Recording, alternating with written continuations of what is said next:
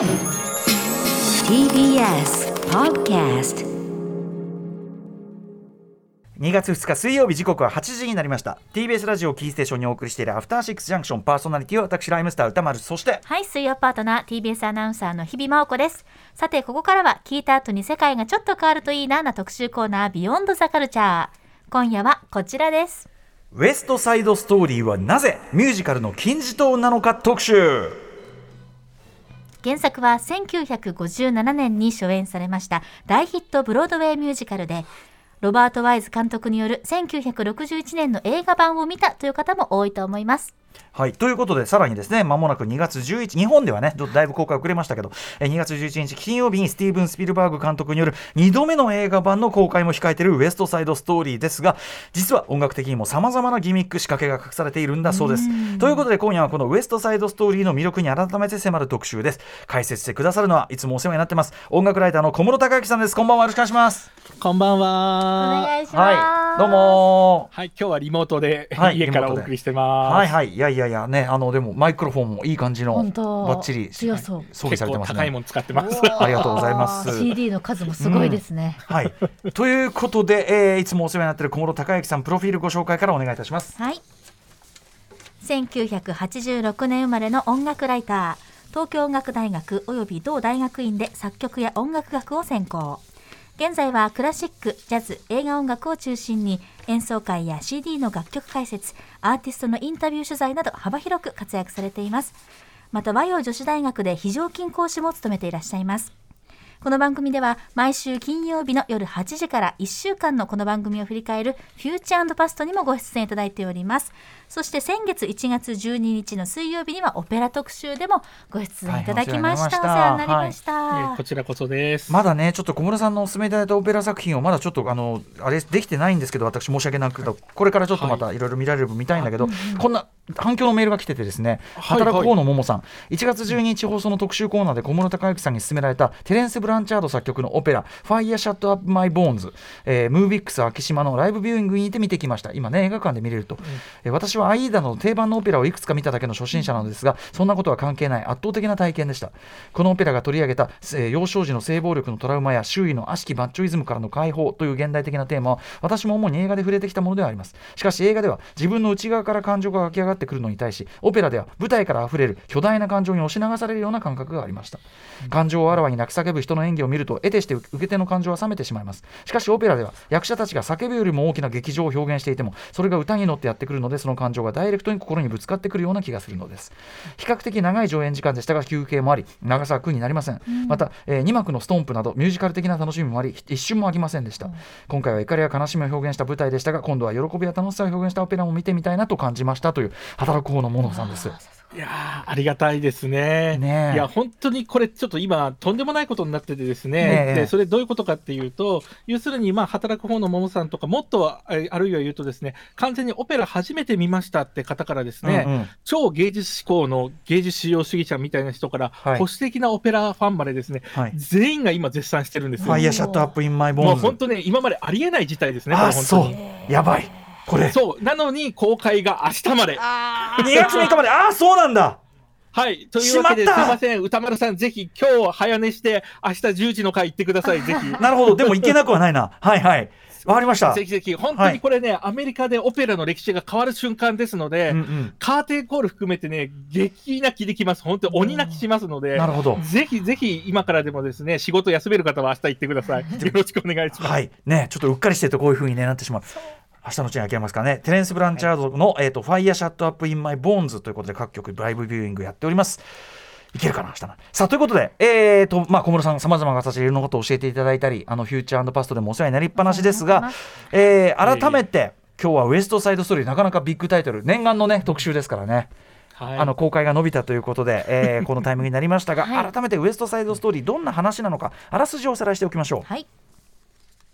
1950年代のニューヨーク。マンハッタンのウエストサイドでは多くの移民たちが夢や自由を求めていた。しかし彼らに対する社会の差別や偏見は厳しく、若者たちは同じ故郷の仲間と集団を結成。各グループの間で対立が生まれ、特にポーランド系移民チームジェッツとプエルトリコ系移民チームシャークスは激しく敵対し合っていく。そんなある夜、ジェッツの元リーダーで今は店で働いているトニーは、現リーダーのリフに誘われてダンスパーティーに参加する。そこで彼はシャークスのリーダーであるベルナルドの妹マリアと出会い、互いに一瞬で惹かれ合う。その禁断の恋はやがて二人だけでなく多くの人々の運命をも変えていく。はい、ということで、まあ、ご存知の方も多いでしょうし、まあ、ストーリー聞けばね、はい。あの分かるようにシェイクスピアの「ロミオとジュリエット」をモチーフにしたウエストサイドストーリーですが、えーいよいよ日本では来週2月11日金曜日にスピルバーグ監督版、まあ、ロバート・ワイズ監督版がね1961年版非常に有名でしたがまさかのスピルバーグがもう一回映画作るっていうの俺その最初話聞いた時はえなんじゃそりゃって思ったんですけど、はい。えー小室さん一足先にこのスピルバーグ版ご覧になったんですね。はい、あの見ましたけども、うん。一言で言うとですね、スピルバーグがいかにこのミュージカルが好きかっていう愛が伝わってくる本当に映画化で、うんうん。本当に素晴らしかったですね。文句なしでございます。はい。で、えっ、と、もうちょっと詳しく特徴を言うとですね、要するに作劇を今までの例えば旧映画版とか舞台版っていうのはですね、かなりロメオとジュリエットに頼ってたんですよ。うんうん。要するにロメオとジュリエットではこの人物がこうなるからこういう展開になるよねっていう、ええ要するにそこを頼ってたのを、ええ。そうじゃなくて、ちゃんとウエストサイド独自の、うんあのそれぞれの役者のですね、役者というか、あの、こう、役のですね、うんバックグラウンドを作って、必然性を持たせていく。要するに、ロメオとジュリエットからウエストサイドストーリーを独立させるような、うんうん独自の古典化するようなですへね、ー本当作品で、ちょっとびっくりしました。へーあそうなんだ、えーそこの解釈して、さっきまさに日比さんと、うんそのロミオと、うんロミオジュリエットの話をベースにしてるがゆえの無理な部分っていうか、はい。あのちょっとあそこ飲み込みづらいよねみたいなところの話をしてて何度見て。もわからないっていうところもあはい、る。まさにそこを現代的にこう完全にちゃんとやっロメオとジュリエット抜きしてるんですね。ちゃんとやってんだ、さすがあ。見たい。うんねえあとそのミュージカルとしてというのかな構成とかそういうところもちょっとこうあれですかね今回ならではって部分があるんですかね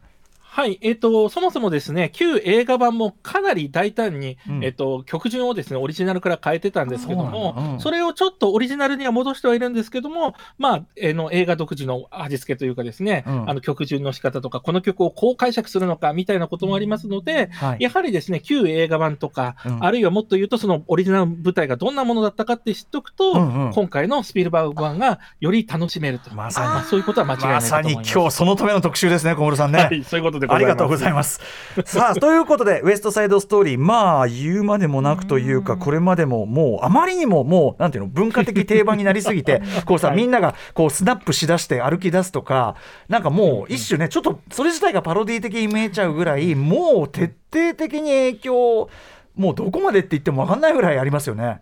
はい。あの、日本から見てもそうなんですけども、ちょっと一言だけ言うと、あと、アメリカって高校とかでみんな学園でこれやったりするんですよ。あ演じる。うんうんうん。はい。だから本当に、要するに演劇部とかじゃなくて、クラスでミュージカルをやるっていうことで、アメリカ人にとっては非常にやっぱ特別な作品ってことは一つ言えますし、なるほどえー加えてですね、日本の、えー一つえー例を挙げると、やっぱりジャニーズですよね。ほうほうほうそもそもジャニーさんがですね、なんでジャニーズ、初代のですね、ジャニーズってグループを作ったかっていうと、はい。えー彼ら、彼が当時指導していた少年野球グループの少年たちと、この61年の映画版を見に行った時に衝撃を受けて、うんうん要するにアイドルグループ、はいああいう、えー本当にですね、あのーまあ、ジェッツみたいなですね、うんああいうのを歌って踊れる、えー日本人を作ろうとしてやったのが初代ジャニーズなんです。そうですよね最初野球チームで雨降って練習やできないから練習できないから行はいそうですねったらってやつですもんね 有名なエピソード。はい、そうなんです。うんで、実際、今ね、ちょっと見られないと思うんですけども、あのあのね、どこかに映像とかで残ってるのは、初代ジャニーズがですね、キレッキレでウエストサイドね、う歌い踊ってる映像とかも残ってるんですよ。はいはい。それとか見ると、要するにその成功が、方向に成功してたら、ジャニーズって今とは違うようなものになってたろうなって思うよね。ねうん。でも、いずれにしてもそもそもジャニーズがなかったかもしれない。あの、そのぐらいね、それだけ考えても、すごい影響ですよね。本当ですよね。はいといったあたりで、えーお知らせの後いよいよウエストサイドストーリーの魅力に改めて迫っていきます小室さんよろしくお願いしますはい、お願いします。TBS ラジオキーステーションに生放送でお送りしているアフターシックスジャンクション今夜はウエストサイドストーリーはなぜミュージカルの金字塔なのか特集をお送りしています。引き続き音楽ライターの小室孝之さんにたっぷり解説していただきます。よろしくお願いします。小室さんよろしくお願いします。はい、おはい。願いします。ということで早速いきましょう。まずはこちら。最初はイーストサイドストーリーだった。い4人の男によるウエストサイドストーリー誕生ヒストリー。なんか冗談みたいな話から始まりましたけど。本当に本当に。ねはい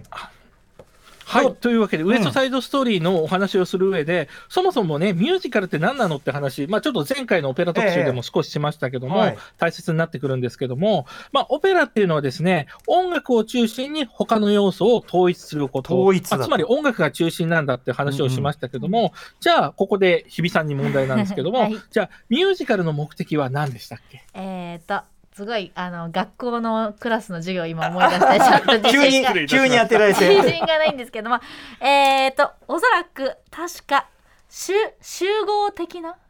はい、近いですね。近い調和させるんですね。あ調和音楽が圧倒的な力を持つんじゃなくて、音楽も演劇もダンスも、すべての要素がある意味平等にある。まあそういうところも非常にアメリカ的なやっぱり、えー舞台芸術だってことが言えるかと思います。うんうんはいはい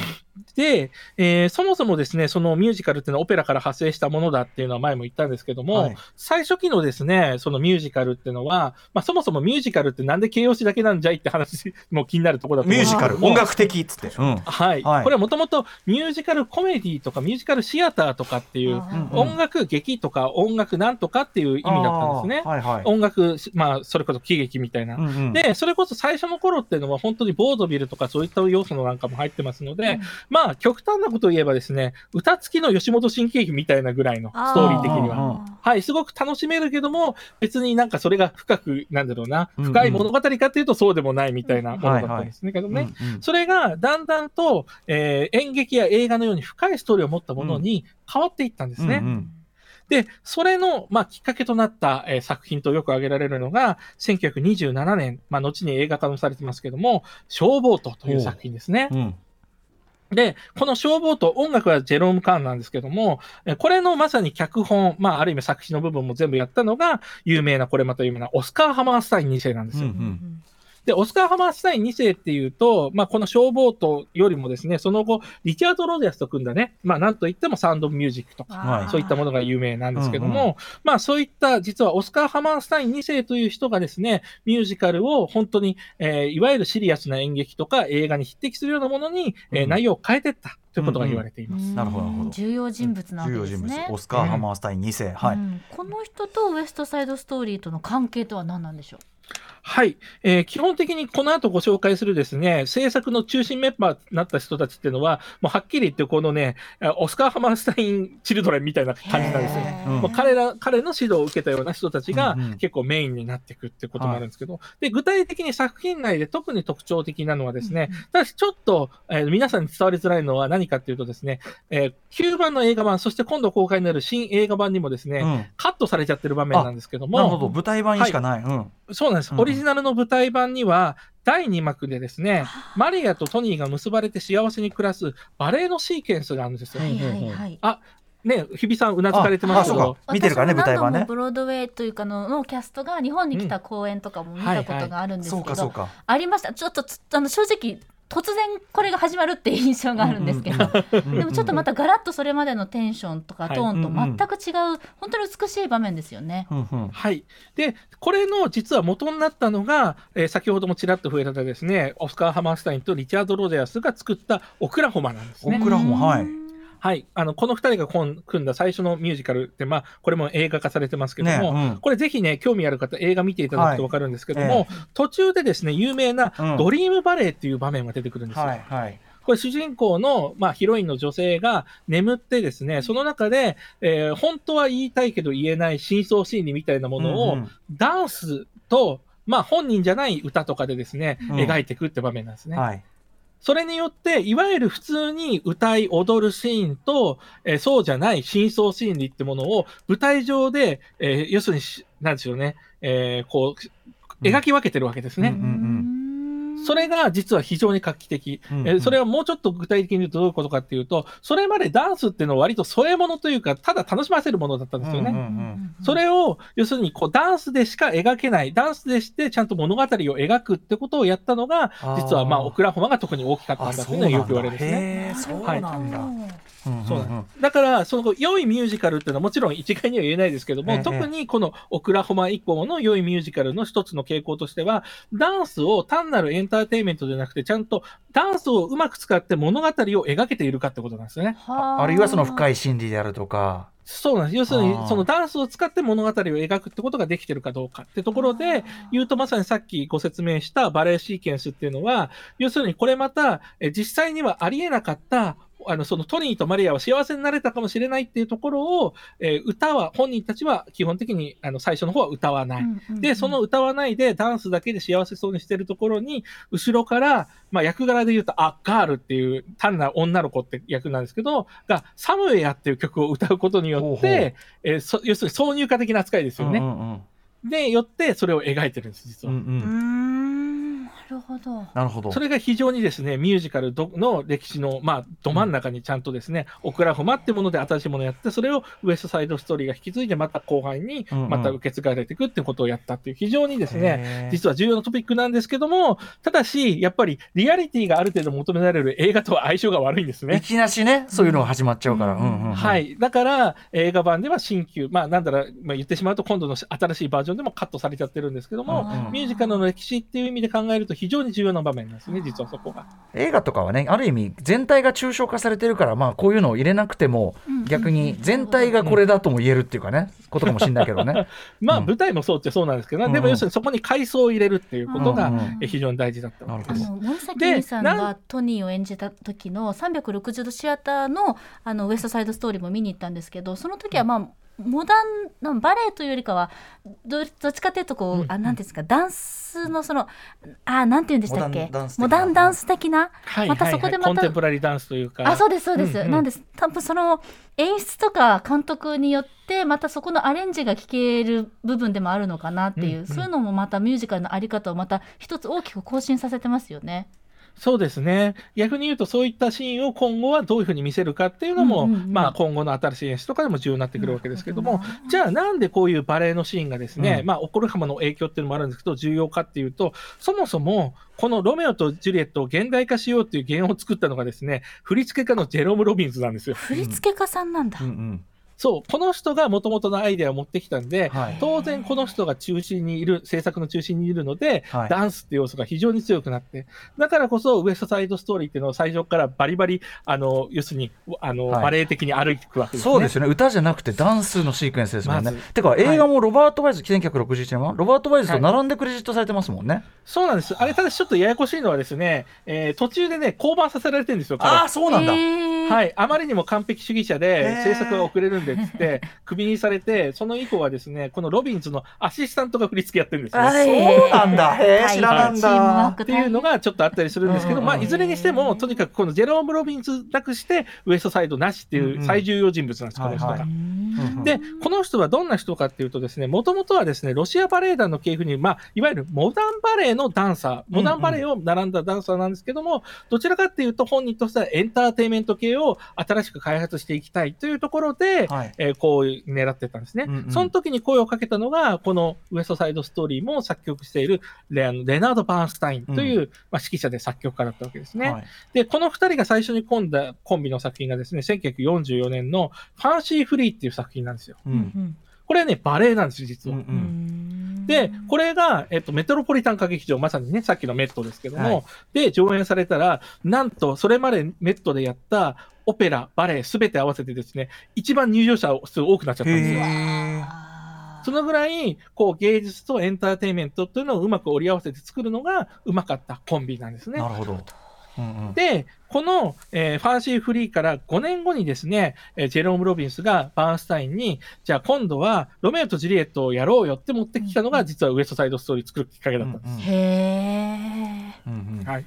なんですけども、これが結局完成するのはそこから8年後っていうですね、うんうんまあなかなかこう吸ったもんだあった末にやっとできた作品。はいはいだからもしかしたら、えー全然完成しなかった可能性も十分にあり得る作品ってことも言えるかもしれないですね。はい。うん。なるほどで、まあ、そのじゃあジェジェローム・ロビンスと,、えー、とバーンスタインのコンビによってこうやられたと。はい、はいそういうことでございます。で、えーじゃあここに行こうかな。ジェロまずその、えっと先ほど、あのー込み出しというかねタイトルにもありましたけど、最初のタイトル「イーストサイドストーリー」だったかもしれないねこの話。はいこれこれね、実際にバーンスタインの、えーまさにこの1949年に話が来た時のメモが残ってて、そこにね、イーストサイドストーリーって書いてある。冗談みたいな話ですけどね。はい、うんで、これの経緯を説明するためにはですね、あの他の主要スタッフを説明する必要があって、まあ、さっきも挙げましたけど、まず、えージェロム・ロビンスが原案と演出と振り付けをしています。はいで、音楽がレナード・バーンスタイン。うんそこにですね、ジェローム・ロビンスが連れてきた台本作家、脚本家のアーサー・ローレンツ。彼は、まあ、映画、えっとですね、映画の監督でもありますね。うんそして、音楽部分の歌詞を書くのは、スティーブン・ソンドハイム。この前亡くなりましたけども、これまた、あの、ミュージカルの巨匠ですけど、彼はこの時はまだ、え作曲家ちゃんとデビューしてない頃の、本当に最初の処女作なんですね、へー実はね。うんはい。で、この4名の主要スタッフの出自が実は物語に大きく関係してて、うんうん全員ユダヤ人でセクシャルマイノリティなんですよ。ほうほうほで、しかもソンドハイム以外は共産党シンパ。う。うんうんなんならジェイモ・ロビンスは元共産党員だったんですよね。うん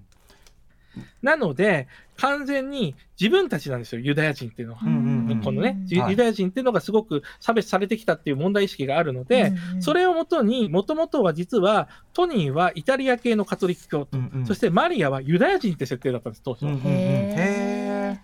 うんその対立構造をニューヨークのローワーイーストサイドでやるっていうのがはい最初の案だったんですよ。だから、イーストサイドストーリーだったんですね、最初は。なるほどねはいはい。うんんなんだけどそれがところが当時、あの本当リアルタイムです、これ50年代入ってからだと思いますけども、はい。えープエルトリコからの若い民がロサンゼルスで暴力事件、まあ、暴動を起こしたっていうのがニュースになってたので、はいそれをいち早く取り入れて、はい。より現代的なテーマにしようって言ったのが、まあ、その結果、ウエストサイドストーリーになったんですうんなるね。ほどね。じゃあ時事ネタを織り込んだということなんですね。そうなんです。その結果、えーポーランド系の移民2世の、まあ、白人だけども、トニーとうん。プエルトリコから移ってきたばかりのマリアというですね、うんうんえーそういうふうな宗教からメイントピックが人種ってところに移り変わったんですね。うんうん。ああなるほど。うんうん。はい、でそれは理由は多分当時公民権運動の真っ只中っていうこともあるわけですよ。ああそっか。だからやっぱタイムリーな話題だった。うん。うんうん。はい。まあ、1954年、55年ぐらいから、ねうんうん。始まりますからね。なので、被差別側であるプエルトリコ人っていうのは、はい。単にプエルトリコ人ってことじゃなくて、うん。ユダヤ人、セクシャルマイノリティ、共産主義者、なんなら、えっと、その公民権運動ってことはうん黒人、いやーそういうあらゆるマイノテリティが込められてるんですよ。確かに。うん。はい、なんか今見るでとすごくあのブラック・ライブスマター的なうんその問題意識の先取り感もすごいします。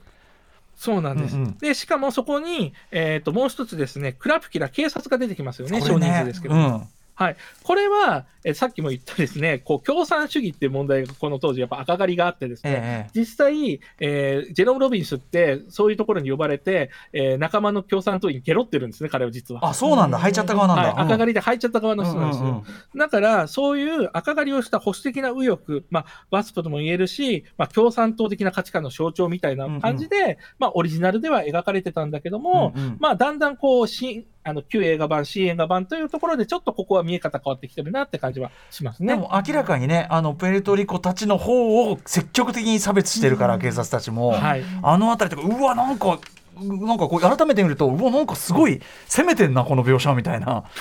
感じしましたけどね。それは要するに彼らがユダヤ人として自分たちが差別されてきたことを載せてるわけですね、なるそこにね。ほどなるほどね。はいはい。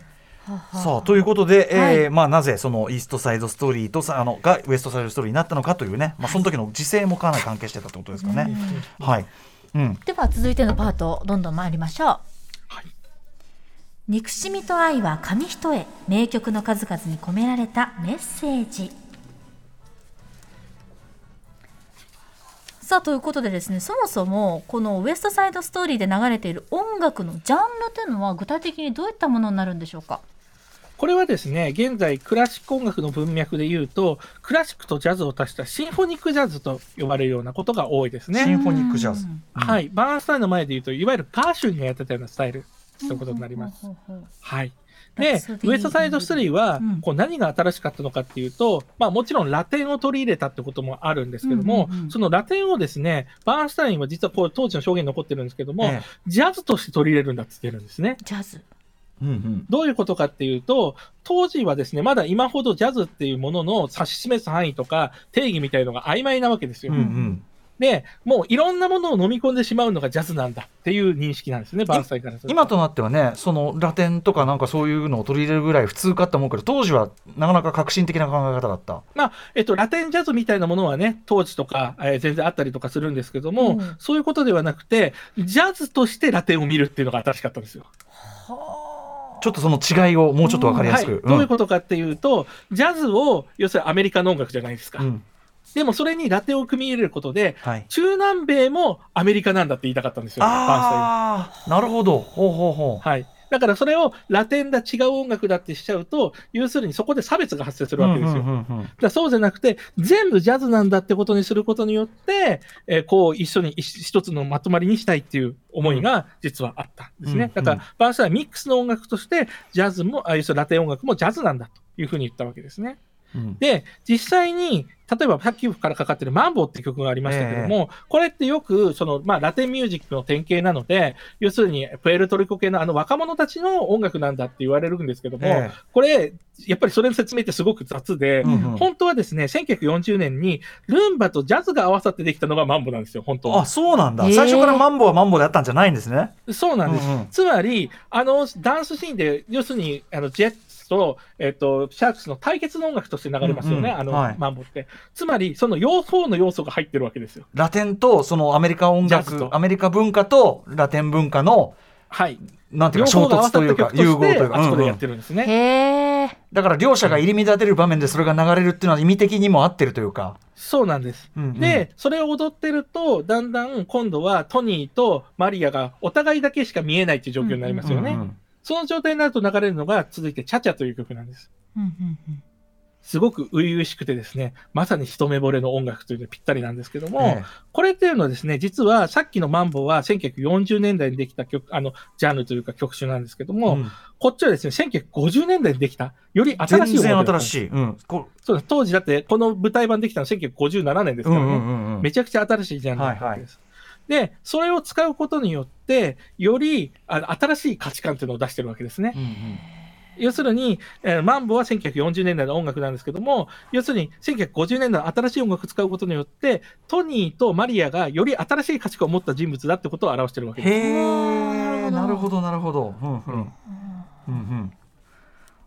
意識的にだからマンボからのチャチャっていうのはもちろん意味的にもこの流れというのは一つ重要だったってことですもんね。そうなんです。まあ僕でちなみにうんうんもうちょっと正確なことを言うと、このマンボの曲っていうのはオープニングのプロローグを変装してできた曲になってるんですねとか、そういう意味付けが本当に随所に、えー、元々の曲のジャンル、あるいは映画内というかミュージカル内で関連させたりとか、全部きれいに読み解けるように作られてるんです。ここれだからね今のさ我々の感覚だともうそのマンボとチャチャの時代感の違いってなかなかパッと聞いて分かるもんじゃないけど、うんなんかポップミュージック使うときにその60年代のポップミュージックなのか70年代なのか80年代全然違うじゃないですかではいそれによって何か表現するってことは当然あり得るから、まあ、はいそういうような演出が実はここには入ってるってことですよね。そうなんです。まさにそれなんです。それが、うんうんやっぱり時代が離れちゃうと、そこが雑になっちゃうわけですよね。うんうん解像度が低くなっちゃうんだけども、うんうん要するに当時、50年代としてはそうじゃなかったわけですよね。うんうんうんはあなるほどな当時リアルタイムの人は懐かしいからの新しいをその時代の流れっていうのを曲の流れで実感できたってことですもんね。そうですね。だから10年前とか十数年前に流行ったマンボと、えー最近割と流行り出したチ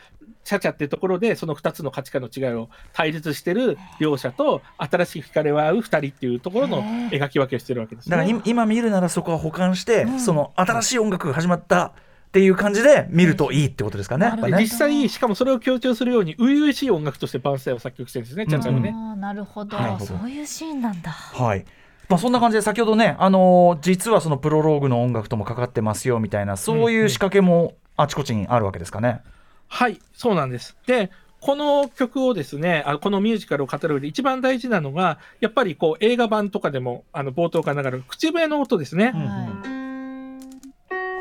ていうのはありますでしょうか？わかりますかね？っていうメロディー、うん皆さん覚えてますでしょうか？口笛で吹いてるメロディーなんですけども、はいこれがですね、実はいろんな曲に変わっていくんです。例えば、パーっていうのが、ってやるとクールって曲になったりとかですね。うんうんあるいはこの、っていうのが、っていうになると、えーこれがですね、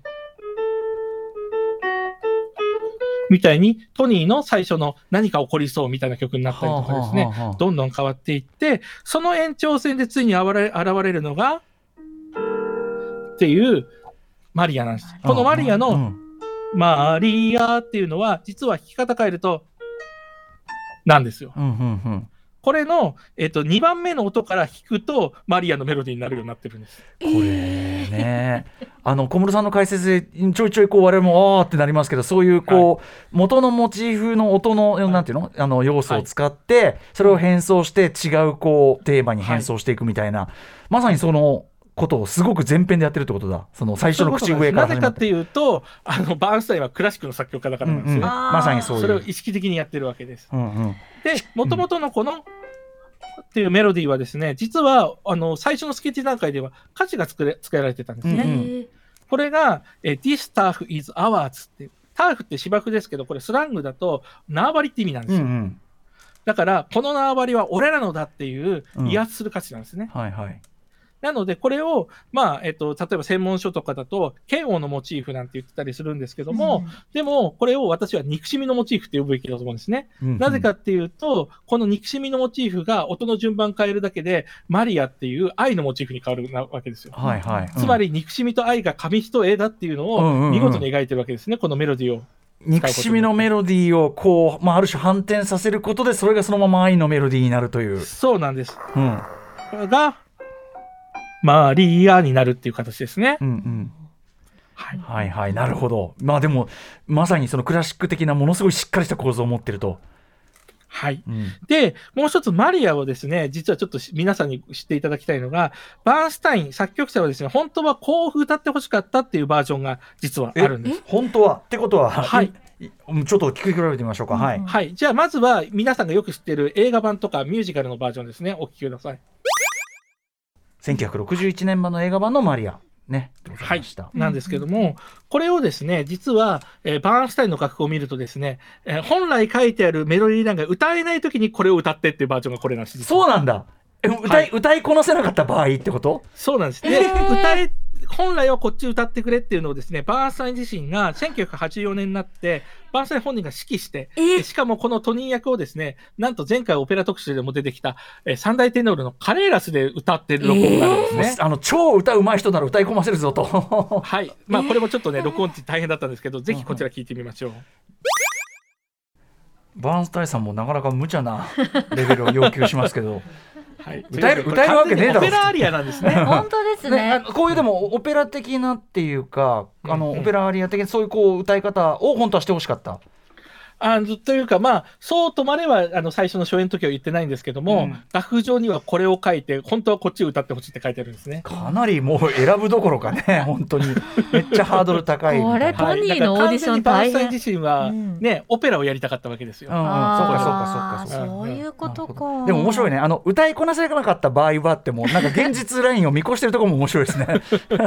そうなんです。ねえっとね、1957年の初演のキャスト版もそうですし、うんえその映画版、旧映画版もそうですし、はい今回の新映画版も、まあ、皆さんが知ってる方のバージョンでやってて、はい唯一ですね、2009年の、えーミュージカルの新演出版は、ミュージカル俳優がこっち歌ってるんですね。頑張った。頑張っております。これもね、ね、結構すごいので、ご興味ある方聞いてみてくだあさい。ー面白いなー。へえ、はい。さあで、うん、このマリアという曲ですね、うんうんさっきからまあ今の頂点のところも聞いていただきますけど、もう一回このね、元となるメロディー、マリアってこう弾きますけども、うん。このですね、マリアっていう2度上行の音形なんですけど、これがですね、願っているように聞こえるんですね。願いっぽい。のマリアってすごいお願いしてるような感じに聞こえるんですね。で、これが実はその後、サムウェアっていう曲になるんですよ。お、うんうん。どういうことかっていうと、サムウェアって、最初のメロディーは、ってメロディーなんですけどもこれの後半というか、なんなら、あの、あれですね、ウエストサイドのラストっていうのは、うん、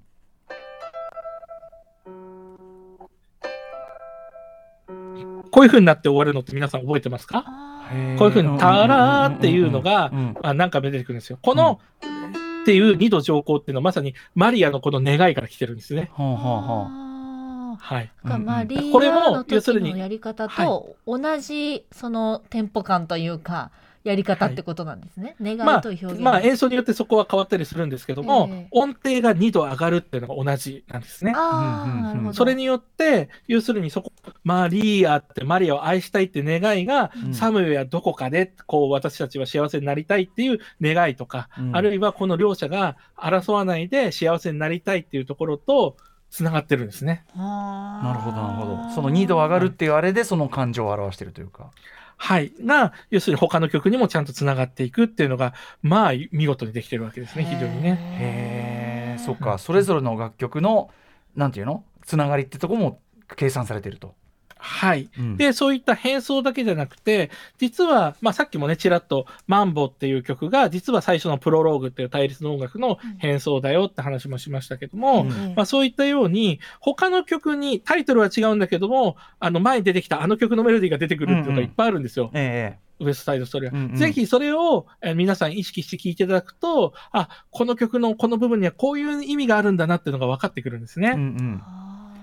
うん。やっぱりそので特にうんうんはいごめんなさい。あどうぞどうぞどうぞどうぞ。はい。特にですね、やっぱりそのサムウェアっていう曲が、えーやっぱり終盤の方では大事になってきてですね、そのサムウェアのメロディーっていうのは、例えば、えー模擬結婚式で歌われるワンハンドワン、あワンハンドワンハートっていう曲であったりとか、あるいはその、えーえっと、アニータが劇場してマリアにめちゃくちゃガン切れるシーンがあるじゃないですか。はいはい。で、その後に、いやいや、でも私はあの人を愛してるのってマリアが歌うところがありますよね。うんそこでも実は、この、えーサムウェアの、えーメロディーが出てくるんですね。そして一番最後、えーまあ、悲劇が起こった後に、えー歌はないんですけども、劇版だけで流れるものも、やっぱりこのサムウェアのメロディーというか音楽だけが流れるというふうになっています。やっぱりこう本当はトニーとマリアで幸せに暮らせたはずなのにっていうなんかそう、そういった可能性をこう出しながらも、うんでも、ゆまあ、許さないというか、うんっていうところを、すごくそこのギャップがあるからこそ、より悲劇性が極まるって作りになってるんではすね。はずなのに止まりのその二度上がりが多分はずなのに止まりの感じだからなんでしょうね、きっとねそうなんです。あのきちんとおこう落ち着く感じじゃないっていうか、はいはいはい。うんうんこれね、しかも今の話の流れでいくと、例えばオリジナルの舞台版だと、えー最後まで結構ね、トニー歌ってるんですよ、実は。うんううんんどういうことかっていうと、えっ、と、最後、フィナーレって曲の中で、えーそれこそ今歌ってるような曲の部分なんですけども、えーマリアとトニーがですね、サムハウって歌うんですね。サムハウってどうしたらって言うんですけど、うんその後に、サムデイってマリアだけが歌うんですよ。ほうほうほうつまりそこで、えートニーは He dies って書いてあるんですよ。ああもう声が歌えなくなっちゃってるわけですねはいだから、どこ、どうしたらできたんだろうって二人で歌った後に、いつかっていうのはマリアにしかやってこないんですね。ああうまくできてるっていう演出で、オリジナルの舞台版は実は終わってるんですね。ああそれもうまいですねなんかね、はい。うんうんうん。だけど、そういうのがやっぱり映画版だとどうしても、えーちょっと成り立ちづらくて、カットされちゃってるとこなので、はいはい。まあ、えー結論として私が今日言いたかったのはですね、ぜひ、機会があれば皆さん、オリジナルの舞台版を見てください。そうねそういうことなんだやっぱね。まあしねはい。日比さん何度もご覧になってっていうね、そうですね。ですからこれ、あの曲の並び順っていうのはうん。結構重要なんじゃないですか？そうなんです。結構重要なんですけども、これね、大胆に、まあ、特にですね、旧映画版はすごい大大胆に変えてるんですよ、実は。うんうんええあのーちょっと、あのーリスナーの皆様にはですね、先ほど実は私、個人的にツイッターの方にうん。歌丸のタグをつけてですね、え曲順のんそれぞれバージョンに違いをリストアップしたものを投稿してたので、はい。ご興味ある方見ていただければわかるんですけども、えそうするとですね、あの、全然、あの、今回のとか、えっ、と、それこそ、えー再演出版の方とかでですね、ええ。わかるので、ぜひそういったものをチェックしていただくと、うんうん。えーそれこそ、えーそのスティーブン・スピルバーグの今回の演出の意図みたいのを、うんより語りやすくなるかなっていうふうに思いますね。ね逆にななぜそうしてるのかの意図も当然あるわけですしね。そうなんです、そうなんです。うんあの特にそういった時にポイントになるのが、I feel pretty っていう、うんえっと、マリアがですね、幸せの絶頂だっていうのを歌う歌がありますよね。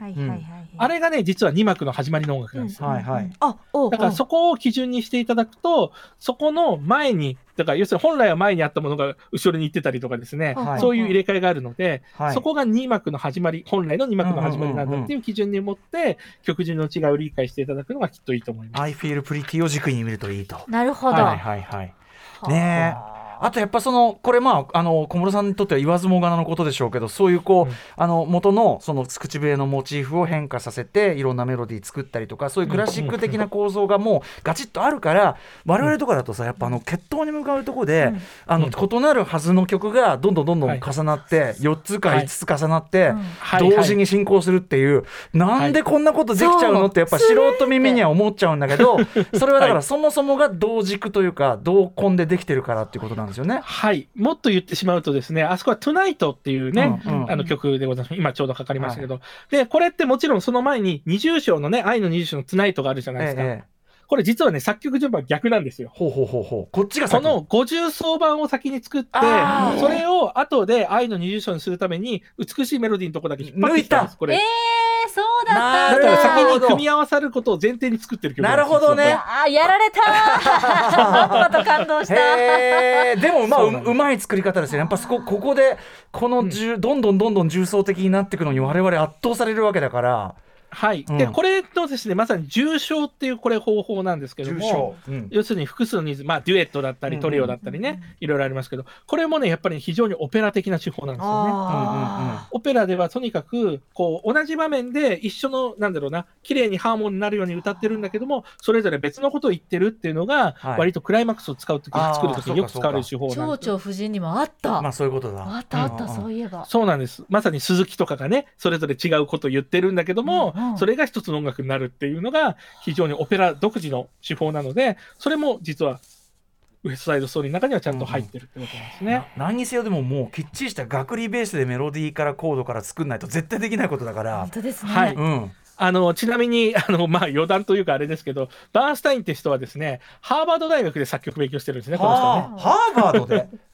超エリート中のエリートなんですよ。はい。あの、というか、外国の方はですね、まあ、特にアメリカなんかは、一般大の中に音楽学部があるのが一般的なんですよね。へえうん。じゃあもうだから超エリート中のエリートなんですけども、でも、そんな自分でも、まあ、さっきの話戻りますけど、うんユダヤ人であったり、共産党チンパであったり、あるいは、うんうんまあ、バイであったりとかっていうことがですね、はい差別の、えー対象になってたわけなので、エリートなんだけども、そういったところに思いを馳せて作ってる曲なんですよね。まあそれが入ってるからこそやっぱり今日的に全然なりうるというかね、うんやっぱスピルバーグが今作り直すってところには当然その人種緊張とかいろんなそういうマイノリティ排除とか、まあ当然今とつながる何かを見出したからっても当然あるんだろうなとは予想してたんですけどうん。もともとまあ、でも作品がそういう、なんかね、こう、スピルバーグのインタビュー読むと、ただただ好きでやりたかって、これ以上のミュージカルがなかったからっていう理由みたいですけども、うんうん。でもそれをちゃんと今日性の持ったね、うん。あの映像作品というふうにしてるのは間違いないと思いますね。なるほどはい。ということで、まあ、スピルバーグを見るのも楽しみになったしうん。そう。いうことだったか、ねえこはい。れいろんなスタイルで今まで公演があったわけじゃないですか、うんうん。やっぱりその曲は大きくはもちろん変わってこなかったんですよね。そうですね、うん。基本的には、えーまあえーバーンスタインが書いたものに忠実にやるっていう形が、えっと一般的で、うんえただし今回のスピルバーグ版に関してはですね、なるべくそのバーンスタインのオリジナルを尊重しつつ、ダンスシーンとかでもうちょっと尺が長く欲しかったりとかする場面があるわけですよ。あそれは、えーデイビッド・ニューマンの編曲が入ってます。ーへへただし基本的にその新しいものを足すんじゃなくて、うん。バーンスタインの使ってるモチーフを使ってさらに展開させたりとかですね、やってるので、まあ基本的には違和感がそんなない作りになってますね。ねあとね今回まあこれ音楽の当然小室さんの解説これでしたけど、はい。あのロバート・ワイズ版特有のものすごい抽象度が高い色の使い方とかも何もからすごく抽象度が高いああいう画面作りとかを今回どうしてんのかなとかまあ簡単に言ってしまうとものすごい社会性の高い作品にしてるっていうのがあの言えると思いますねとにかく。うんねえいやそんなのも含めてちょっとまた違うあの見方というかねできる感じもしますね。もうちょっと時間あるみたいあで、もう一言だぜけあの音楽的なところで言うとですね、さっきも言ったその決闘のシーンの音楽ってありますよね。ねはいっていうメロディーがあるんですけども、このメロディーのこの最初の和音っていうのがですね、実はその、この、えー最後の和音なんですよ。さっき弾いた、っていう風に、うんうん。上は綺麗なんだけども、下で低音で不協和音が鳴るっていうのがありますよね。実はこのあの関係性にあるのが、っていう、さっきの、この、えー決闘のシーン、喧嘩のシーンの和声、和和音から来てるんですよ。つまり、あそこの最後のあのシーンで、うんうん。あの、こう、なんかこう、ざわざわとして、こう、解決しないで終わるっていうのは、この決闘シーンの余韻が続いてるんだっていう形で描いてるんですね、バースタイは。決闘の結果としてこうなっちゃったよっていうことがそうそれがまだメ片付いてないよっていう、要するに、うん。要するに復讐は果たされたかもしれないけども、まだこれで解決してないよっていうふうにしてるんですね。なるほどね。え改めてそのあのリンクしてるものたちをもう一回ピアノで聞きたいです。分解分解して。はいそうですね。まずえーそしはい。そしたらですね、まずは一番基本となるフレーズですね。はい。っていうメロディーですけども、はい。これを変奏すると、になったりとかですね、はい。みたいなトニーのアリアになったり、あるいは、このオクターブっていうふうにですね、この、が、になるっていう形ですね。あーはい。で、本当だこのラーシーっていう上がるのが、っうんうん。ていうサムウェアの願いの音楽になるというふうなですね、展開の仕方をしてるってことですね。ねこういうのってバーンスタインとかどの順番で発想するんですかね。そこのえっとね、うん。一番最初に作ったのは、えっと、どこだっけな、たえーでも、えっと、確かトゥナイトだったかと思いますけど、ちょっと資料もう一回見てみますけど。まあでもそのメロディー作ってここが基礎要素になりこれを変奏でいったらどうなるみたいなやっぱはい。あれですかね、曲をとりあえず作ってみてその中からこれが基礎要素になりそうだみたいなのを抜き出してくるって順番なんはい、ですかね。っていうこともやってますし、あるいはですね、例えば今日触れなかったですけど、アメリカっていう人気ある曲あるじゃないですか。はいはいあれはね、実は別の、えー舞台作品のために書いた没曲を持ってきてるんですよ。えー、あそんなこともあるんだ。はい。だから、こう、いわゆるそういうメロディー的な関係はないんですけども、でも、あの場面に適切だってことで持ってきてるなるほどねとかですね。アメリカ大好きですよ、もう。大好き。そうなんです。ね、This is アメリカの大先輩ですよ、あれは。うん、うんとかね。あれのね、歌ってすごく大事だなって思うのは、うんうん要するに女性たちはアメリカに希望を見出してるんですよね。うんうんだから、女性たちはアメリカ、要するにプエルトリコに帰りたくない。はいっ。ていうところがやっぱりすごく大事、うんだから別にアメリカが悪いわけじゃないっていう、ある意味言い訳の歌でもあるんですよ、この悲劇が歌起きたのはね。ああ、なるほどね。そうか、そうか、そうか。オリジナルの,、うんあのこう文脈から言うとですね。うんうんあとやっぱりねそのオープニングでシンプルなそのダンスと口笛でまずその基礎のフレーズを聞かせて、うんとかさ実はちゃんと今小室さんがおっしゃったようなことを観客の無意識にすり込ませる作りになってますもんねはい、そうなんです。なんかちゃんと。全然気がつかなかったです。なんでかというと同じように聞こえないから、あの聞いてる。る受け取り手としては、でも学術的音楽学的には同じうん同じってそうです分析してみると、そういうふうにできているっていうのがですね、まあ、これ、クラシック音楽の中で言うとですね、20世紀になって、多様における統一っていう、こう、概念というか価値観があるんですね。多様における統一方法。はい、うん要するに多様に音楽がいろいろあるように見えるんだけども、ええ。実は元となった素材は一つだけみたいなことがすごいよねっていう考え方がですね、はい。20世紀の頭ぐらいに出てきて、ええ。でそういった価値観に基づいて例えばあのバッハとかの音楽とかもうんうん。20世紀になってさらに評価が上がったりするんですよ、あー実は。